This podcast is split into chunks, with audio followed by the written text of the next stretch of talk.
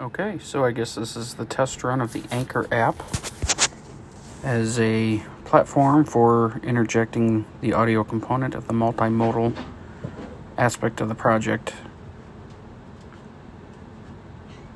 Having listened to several podcasts, it's a little unnerving to be recording something that's akin to a podcast, even if it may be a single single recording. I'm kind of worried about the audio quality as I sit here in my semi quiet basement